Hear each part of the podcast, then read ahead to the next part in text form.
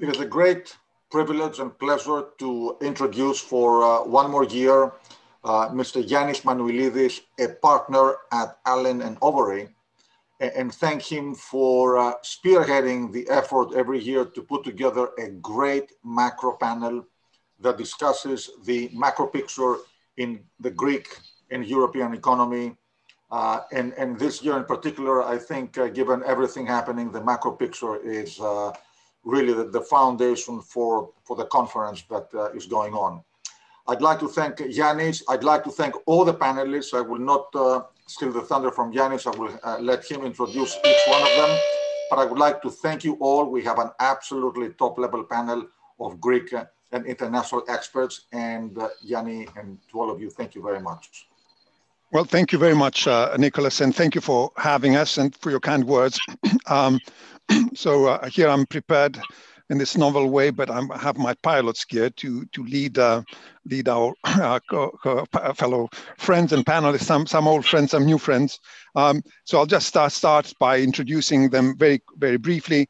Uh, we have uh, Mr. Michael. Uh, Argyrou, he is the chairman of the Economic Advisors of the Hellenic Republic. Uh, he participates in the Euro uh, working Eurogroup working group um, and the ESM. So well known to uh, our other panelists, uh, Rolf Strauch, who is the chief economist and uh, sits at the management board of the ESM. And then um, two others uh, who follow Greek and European affairs, um, Jari Stehn, who is chief European economist at Goldman Sachs. And last but not least, Marko Mrsnik, uh, Senior Director EMEA at uh, Sovereigns and International Public uh, Finance Ratings at S&P Global. so our topic today is the macro picture, uh, the Greek and European economy post-Brexit and post-COVID-19. There's very little that we can say about Brexit. I don't think anybody really knows, maybe, maybe God, and even he, I doubt. Uh, um, but um, let's assume Brexit will take a mostly benign form for everybody. And let's just look at what the uh, post-COVID uh, uh, Greek and European economy will look like. And basically the assumption is that we will have reverted to normal, extraordinary measures will have been over, and we will then just uh, seeking to define uh, the new normality away from, from anything which is emergency and extraordinary. Um, and uh, so the, the, overall background has been covered, I think, very well by previous speakers about where everybody is on uh, the fiscal challenges and the debt challenges and the wounds to the economy. So I won't, um, uh, and also on the extraordinary measures that have been taken both in Greece and Europe. These are well known, so I won't uh, recap them. Uh, if necessary, the speakers will refer to specific things of them. But let's start with the first question, set of questions rather, which have to do with reforms and economic growth. And if I could start with uh, Michael Argyrou. Uh, um, so Greece uh, needs growth and it needs to increase uh, its competitiveness and productivity and reforms on many fronts. Um, it has uh, commissioned reports on various reforms, most notably the Pissarides report, which of the proposed reforms will the government choose to follow and what will be it prioritize? And will education and administration of justice be among them? You, you are on mute, you have to unmute yourself.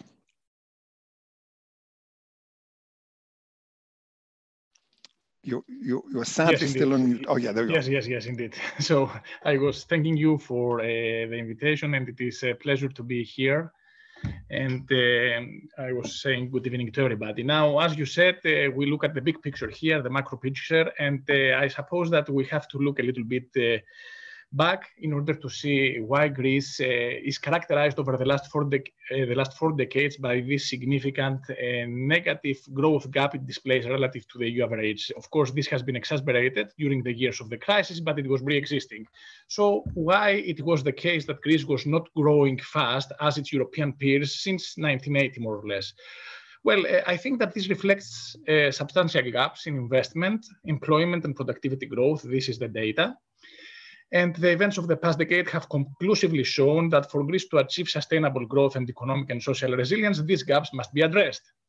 Now, for me, this presupposes a change in the Greek growth model, primarily through improving the incentives provided to firms and households. This is, I think, the key problem. The incentives were wrong for too long. Now, the present Greek government has been elected precisely on this platform. It has been given a mandate to implement an ambitious reform agenda, rendering Greece attractive for investment and employment. To that end, prior to the pandemic, authorities had already started introducing ambitious reforms covering, among others, the labor, goods, and services markets. Following the onset of the pandemic, the government continues to implement significant reforms, including, among others, privatizations and a new state-of-the-art incentives compatible insolvency framework. Now, the day after the pandemic, a major vehicle for pursuing Greece's economic recovery, and this is directly linked to the Pissarides report to which you have referred, Yanis, will be the Recovery and Resilience Fund. This will not be only for recovery, but also for increasing long-term growth. Last month, Greece submitted to the European Commission the first draft of its National Recovery and Resilience Plan, RRP, whose total envelope represents approximately 20% of the GDP projected for 2020. So we speak about a lot of money.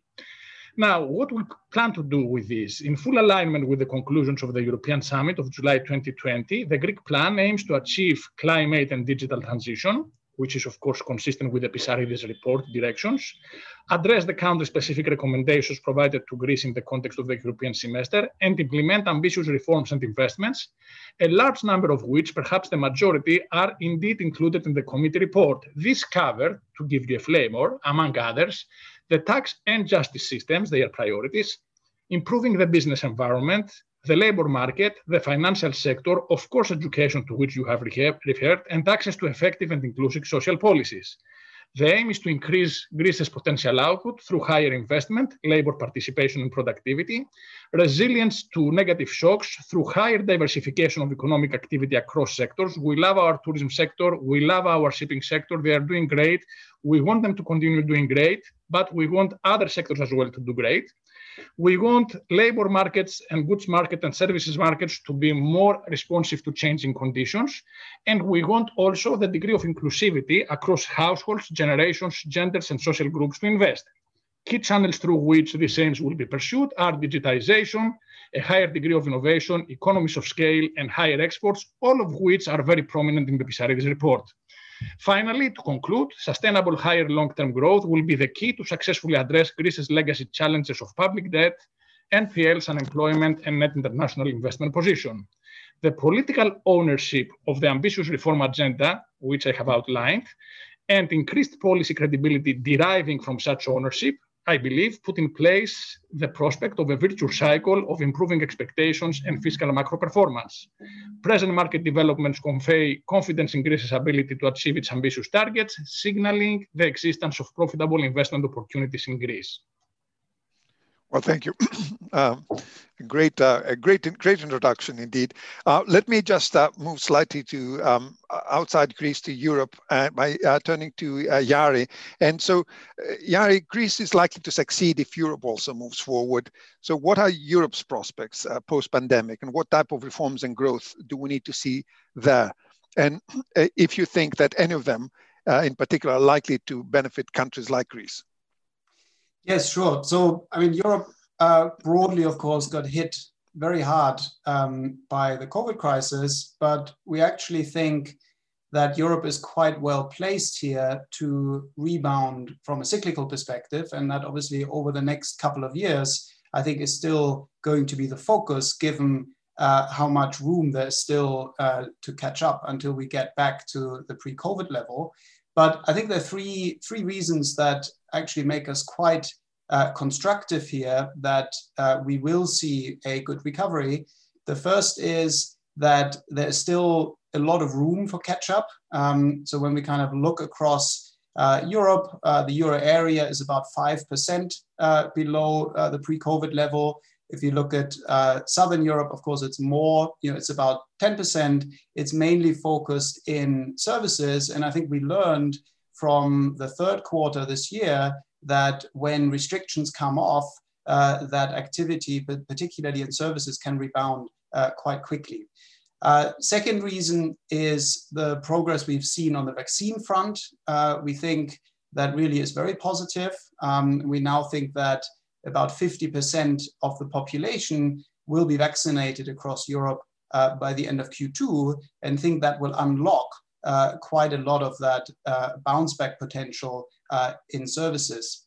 And then third, and of course key, is uh, the policy support um, that we've seen. So we've really seen a big shift both on the fiscal side um, and on the monetary side, uh, where we think that the policy support has been very effective in avoiding broader damage to the economy, spillovers into the labor market, spillovers uh, into the corporate sector. So we think um, the euro area will grow by 5.5% in 2021.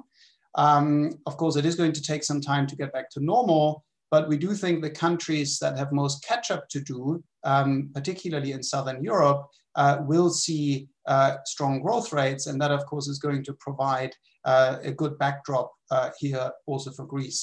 Now, of course, there are lots of risks uh, to this view. Um, and maybe let me just comment on one that I think is going to be very important for Europe is really the north-south divide uh, that we have seen in terms of uh, the COVID shock and in terms of the economic repercussions, and that the North has been, uh, you know, comparatively little hit uh, compared to the South. And I think this is really where uh, the Recovery Fund and the progress at the EU level has been so important. And I think it's critical here that uh, these grants are used in a way that will boost growth sustainably uh, to make sure that all parts of Europe can come out of this uh, COVID crisis. Well, thank you. Um, very much. So, Rolf, if I, if I can turn to you, uh, and of course, you you have a very important institutional position in all of this because uh, you are you are uh, in the organization that uh, is Greece's uh, sort of largest creditor and uh, is following sort of largest client and and and also friend because I know how much you have all been been supporting Greece in all sorts of ways that are not visible. So what reforms would you want to uh, see in Greece or in Europe uh, to be satisfied that uh, uh all is being done, uh, not only to avoid additional reliance on uh, ESM? I don't, I know you don't want to, you, to lose your clients, but but it's always it's one of these things where losing them is a success, and and um, and also, but also long-term credibly reduce Greece's reliance on the ESM. Yes, Yanis, uh, thank you for having me also on, on this panel. And um, yeah, you put it, we are Greece's biggest creditor, but by that very fact also we are very interested in the long-term growth of Greece. Uh, that That's kind of very uh, close to our heart from that perspective.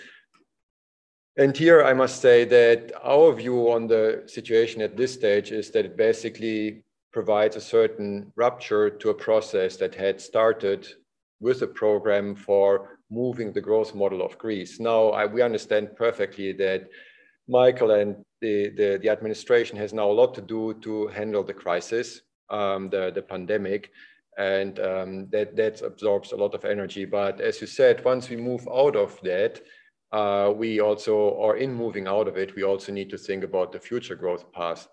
Um, and I think here there's a lot of continuation actually with the processes that we try to set forth in the program and pursue the years uh, and, and, pursue from, from there. And since here our main focus in, in this panel here is on investment, let me just highlight the points where we see some priority in order to put forward, stimulate investment. And there are basically four points that we see. So we think that Greece should further advance in uh, improving the institutional and regulatory environment, particularly for innovation and for high-powered frontier research. That, that is one area. You mentioned before the judicial system, and uh, we also share that view, and we know, and, and Michael mentioned it as well, that this is a key area to improve the efficiency of the judiciary. A third point in this is to ease the business of startups and, and making it easy to start um, an enterprise and actually get operational. And here, the licensing for investment and uh, opening for trade is certainly an important point uh, that still needs to be addressed in order to improve the investment climate. The final point is the overall efficiency of the administration. And, and I guess that here, the digitalization agenda indeed plays a big role in order to make it more service oriented, more oriented towards the needs of firm and actually being able to help there uh, rapidly. So these are kind of four areas where we see priorities. And, and Michael before outlined a very broad project program in order to advance the economy overall. And we fully agree with many of initiatives taken, but as we go along, obviously, it will be important for the administration to also set certain priorities. In this regard, some further work needs to be done also on the capacity to absorb the EU funds. And we know that this is under progress. We are also closely discussing this with, um, with Michael and other parts of the um, administration. So we are happy that this is also put in place and can advance further. And I can say later maybe also a bit more where we see the investment, the EU investment going forward looking. Thank you. Well, thank you very much, Rolf. Indeed, we will be turning to investment. Uh, uh, we're sort of focusing more on kind of reforms and, and uh, background uh, macro picture. And Marko, we come last to you because uh, in a way you are you are the one who kind of is like the examiner. You know, you, you have to give a grade to everybody. In fact, that's what you do. Um, and so we want to hear uh, from you to see what it is that you need to see the pupil doing right. What reforms would you want to see Greece do um, to, to note a positive outcome outlook and, and an upgrade? Well, um, in uh, with respect to the uh, potential upgrade, I think in the near term, we could raise our ratings on Greece if the impact of this pandemic on economic performance subsides and then the related erosion in budgetary performance uh, is, is reversed. Of course, the reforms that enhance economic growth would be definitely a positive for, for the rating over the medium term. Um, and I think that investment activity is key in this regard, which you know very much rhymes with the conclusions of the Pissarides report that you mentioned. Um, investment activity, uh, I think it's important to, to look at it from, from this angle, um, would, would also benefit from a sharper decline in uh, what is currently very high uh, NPL ratio in the banking system. And that's also, I'm, I'm, mentioning that also because it's something that is directly part of the rating. So it would also benefit um, the, the credit worthiness of, of the sovereign if that ratio falls sharper. Um, and of course, you know, I think that the funds from the next generation EU agreement um, are, are such a, a, good news for, for Greece, and they could actually, and I, I expect to, them to act as a catalyst for dealing with these outstanding reform challenges. But I think generally, um, I think we all here agree that Greece has already implemented a huge amount of structural reforms over the past years. I think that, uh, however, uh, the positive impact of, of these reforms um, is unlikely to, to be displayed in the current recessionary conditions or what was previously relatively low growth um, uh, environment. Uh, and even less so if the, the credit channel is challenged uh, as it currently is. I, but I think that once the recovery is well entrenched, I think that the reform dividends will uh, show up. Thank you. That's uh, that, that's very encouraging for you to to say because I know you um, you, you, as I said, you are the one who comes and grades everybody. And uh, indeed, the ultimate people who vote uh, and grade the investors will, will, will look to see what uh, you and your colleagues say. So if we could move to um, uh, you know, investment uh, and uh, economic growth. We were just focusing on reforms. I know some of them were mentioned, and so I'll, I'll start with uh, uh Jari. So, you know, what will the you know, we have a spate of uh, European initiatives, and, and, even mentioned before in the previous sessions, uh, ECB pandemic QE, relaxation of fiscal rules, and uh, uh ESM emergency lines, the recovery fund, etc. So, what do these uh, initiatives mean for the economy and for investors in in Europe and and in Greece?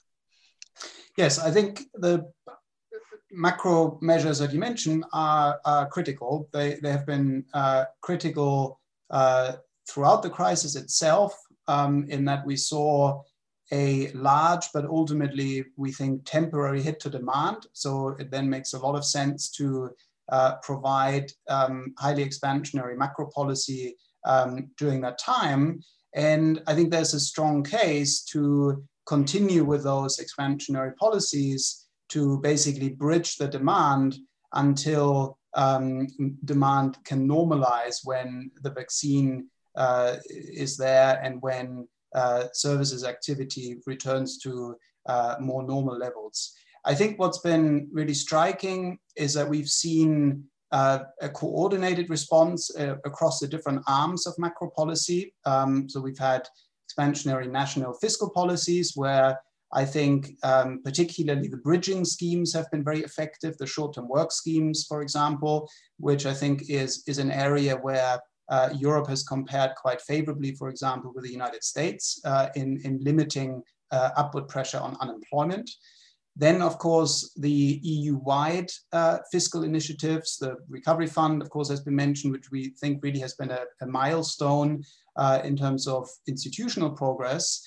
And then uh, last but not least, of course, the fact that the ECB really stepped up. Um, and I think, you know, including last week, a decision to extend the pandemic QE program and really to signal that the ECB is going to be there to support demand, uh, not just during the acute uh, crisis phase, but also into the recovery to sustain uh, favorable financing conditions um, as uh, President Lagarde said, uh, into the recovery. Um, and so we do think that support from the ECB will also be there. We think that uh, the net asset purchases will run until the middle of 2023 and the, the ECB will not raise interest rates uh, until 2025. So really providing very sustained policy support.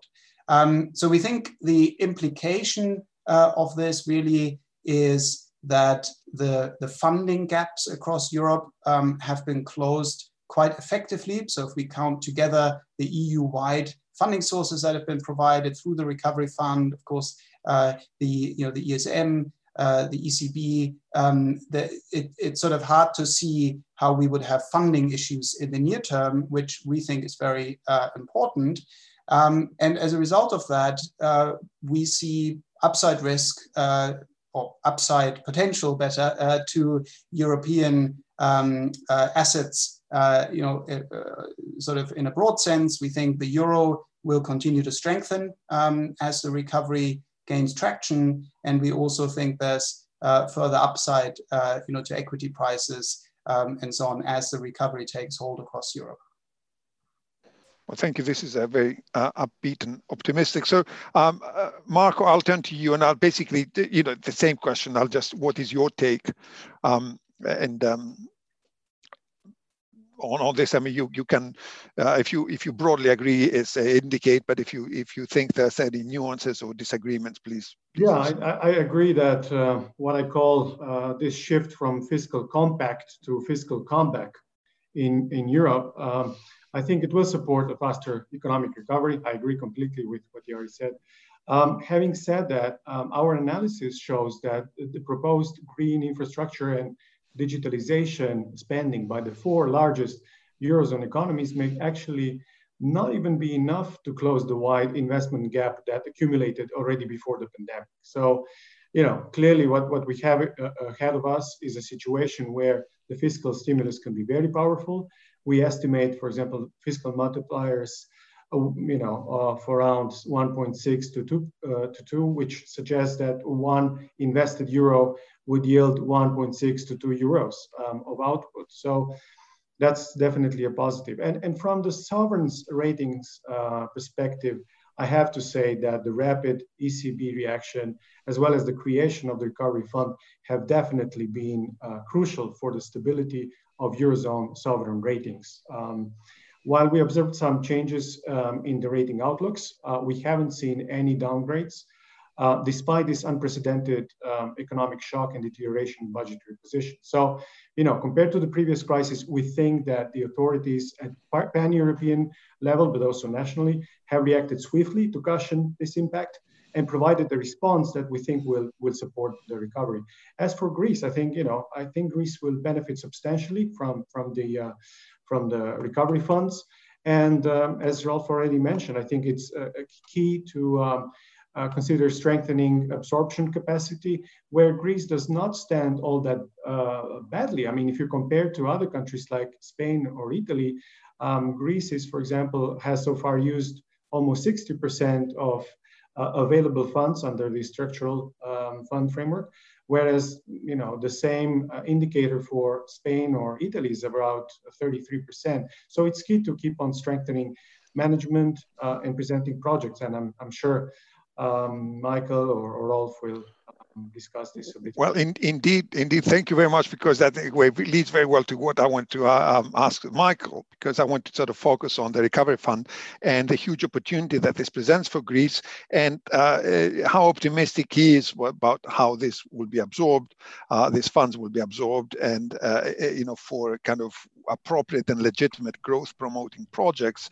and um, you know, and ask him how he wants to see these funds invested and, and how do see, he sees how they will catalyze uh, further private investment. But it's good to, to have the independent voice that, that Greece actually has managed to absorb, uh, relatively speaking, uh, previous funds very well. So, Michael, over to you.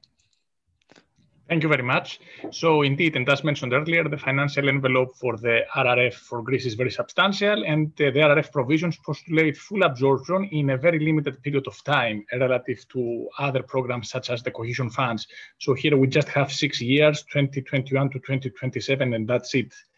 So we will have to be very efficient, both in terms of implementing reforms and projects, so as to meet on time the milestones and targets on which disbursements will depend.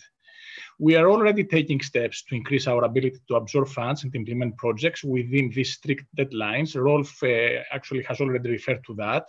For example, and in agreement with our European partners, we are setting up a strategic project pipeline to support the development of, last, of large infrastructure projects of national importance. We are also setting up a project preparation facility to support the preparation and implementation of priority infrastructure investment projects included in the strategic project pipeline. And specifically for the RRP, we are setting up a special experts team whose mandate is to accelerate and simplify procedures.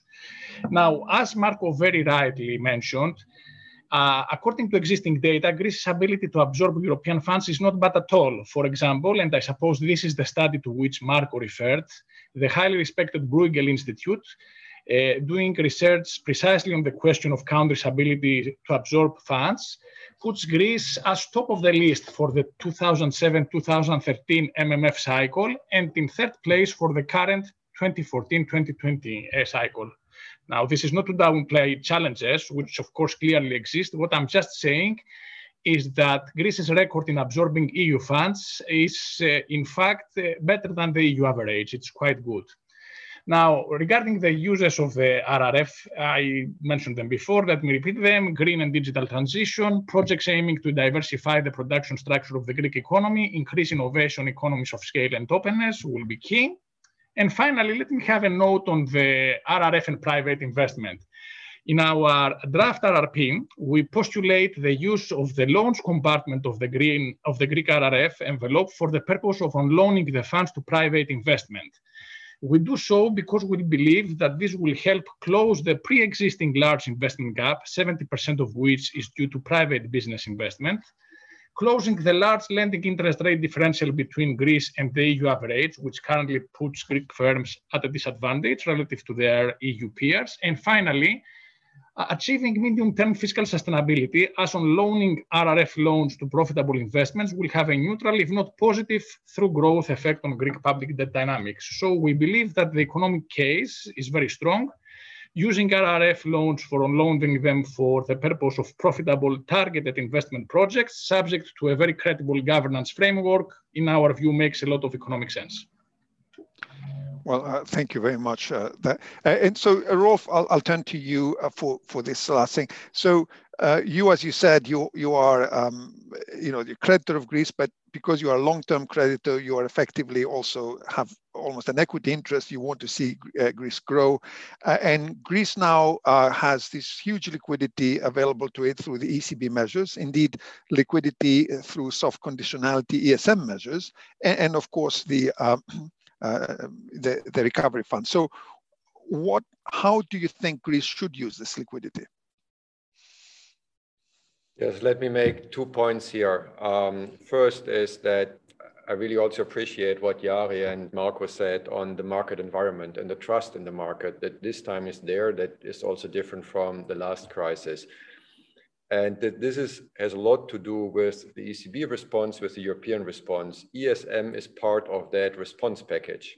And we put up this credit line, the pandemic support, that can provide funding, that can provide liquidity, as you said.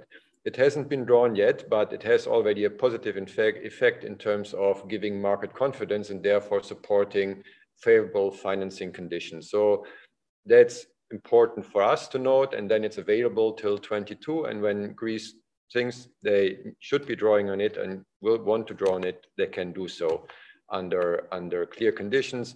And it's also clear that the only kind of conditionality that comes with it is that you use the funds for the purpose that they are meant for healthcare expenditure, nothing else. So it's part of the package, it gives market confidence, and that is important. Second fact point that I want to make, and um, Jari talked before of demand, and I do obviously as an economist, I see the need to support demand. But I want to add also another element here. It's the it's called the EU funds are called Next Generation EU. So it's the next generation of Greece that we are basically concerned with.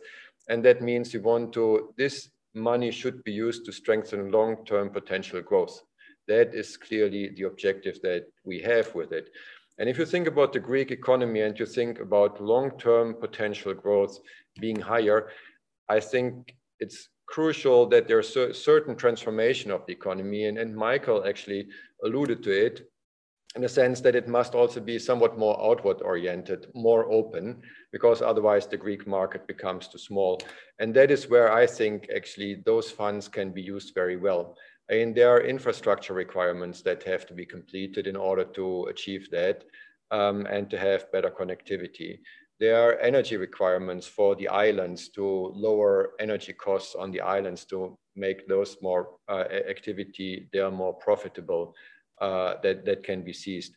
There is certainly also need and possibility to invest in the educational system because some upskilling, obviously, of the work labor force uh, will be beneficial or some direction of, of skills. So I think that there are kind of priority investment areas where this money can be very well used in order to really push the long-term growth path. And then next to this, as I said before, you need those kind of administrative reforms in order to seize the efficiency gains. I think that would be the kind of package that we would hope for that comes out of the um, next generation EU in order to improve the long-term prospects. Well, thank you, thank you very much, Rolf. That, that's uh, that's very it's very good to know, and and and actually very hopeful and uh, it, great to that you speak about the next generation because I think it, it, it is very important as policy. And I think, uh, you know, what, what I take from this uh, conversation is to move, moving on to my last question, which we don't have a lot of time, but in a way it's, it, it is where the last crisis started, it's that, Uh, and uh, you all pointed out that we're in, of course in a very different position. The last crisis, first of all, Europe is prepared, everybody's contributing, uh, and there's just overall a sense that uh, we can find a way uh, out together. But the, the truth is debt is up, uh, GDP is down uh, for Greece and everywhere else, and um, we have the policies of fiscal prudence that we saw before the pandemic. Uh, and uh, we have uh, important uh, things like the Stability and Growth Pact and the July Eurogroup uh, at the European level, and, and for Greece, the July uh, 2018 Eurogroup decision. Um, now, how how are these going to fare in the in the new normal? Um, so, uh, Jari, maybe I'll start with you. If you if you can please focus briefly on the future uh, of the fiscal and debt rules in Europe post pandemic. Sure. Um, I mean, I think you know the reasons to revisit them. I think are pretty obvious. And you know, first is that we have long-running issues with the existing fiscal rules. They're quite complicated. Um, they have encouraged uh, pro-cyclical fiscal policy, and so there's there's been a long-running debate, of course, in terms of what could be uh, improved with the existing rules. But then, of course, the context now, as you say, is a very different one we, we've seen a big increase in uh, deficits, a big increase in debt, and really need to, to rethink the calibration of these rules uh, to make sure that they don't call for a, an excessively sharp and, and unrealistic uh, consolidation um, of fiscal policy. So I think you know my sense is you know the debate here is is on you know ongoing. I'm very curious also to hear what others think.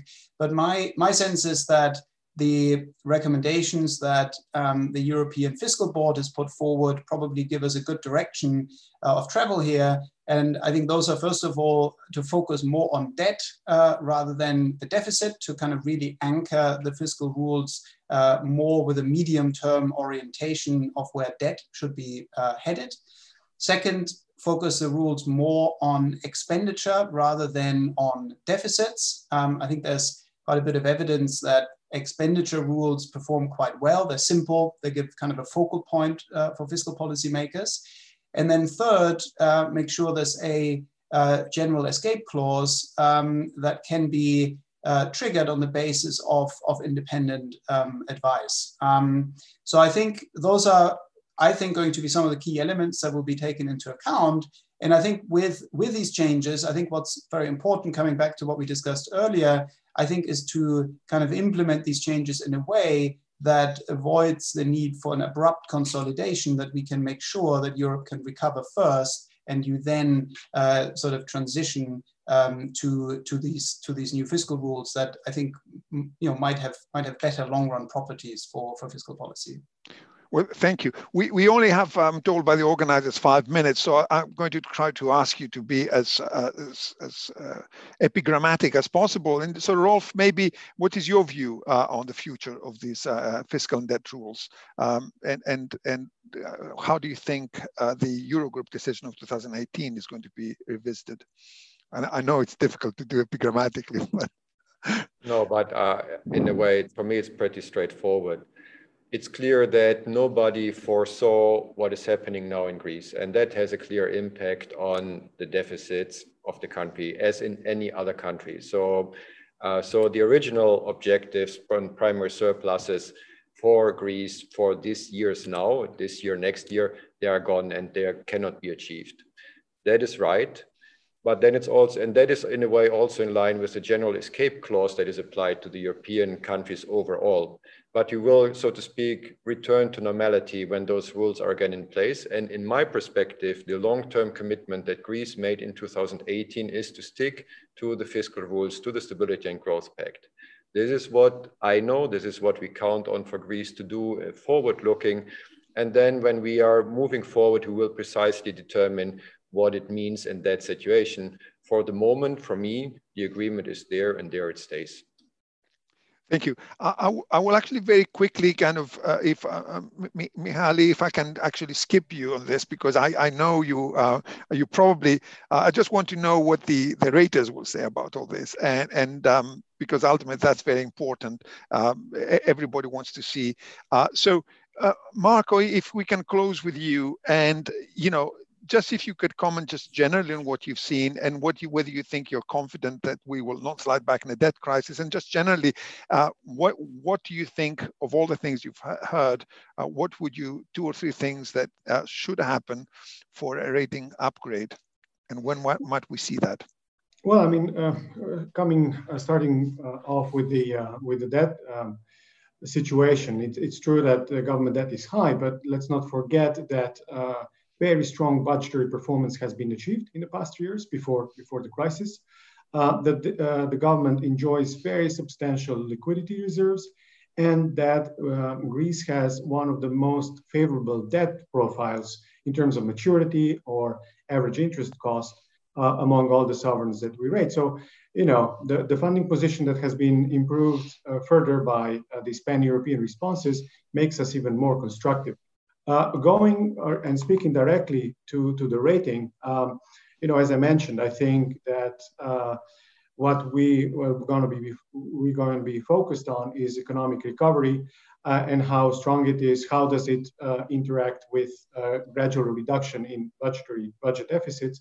And going forward, um, I think um, another near-term driver could be the reduction in NPLs. And beyond that, I think it's really important to uh, hit um, high economic growth rates in order to um, uh, strengthen the, the sovereign's ability um, for debt servicing and gradual reduction in government debt.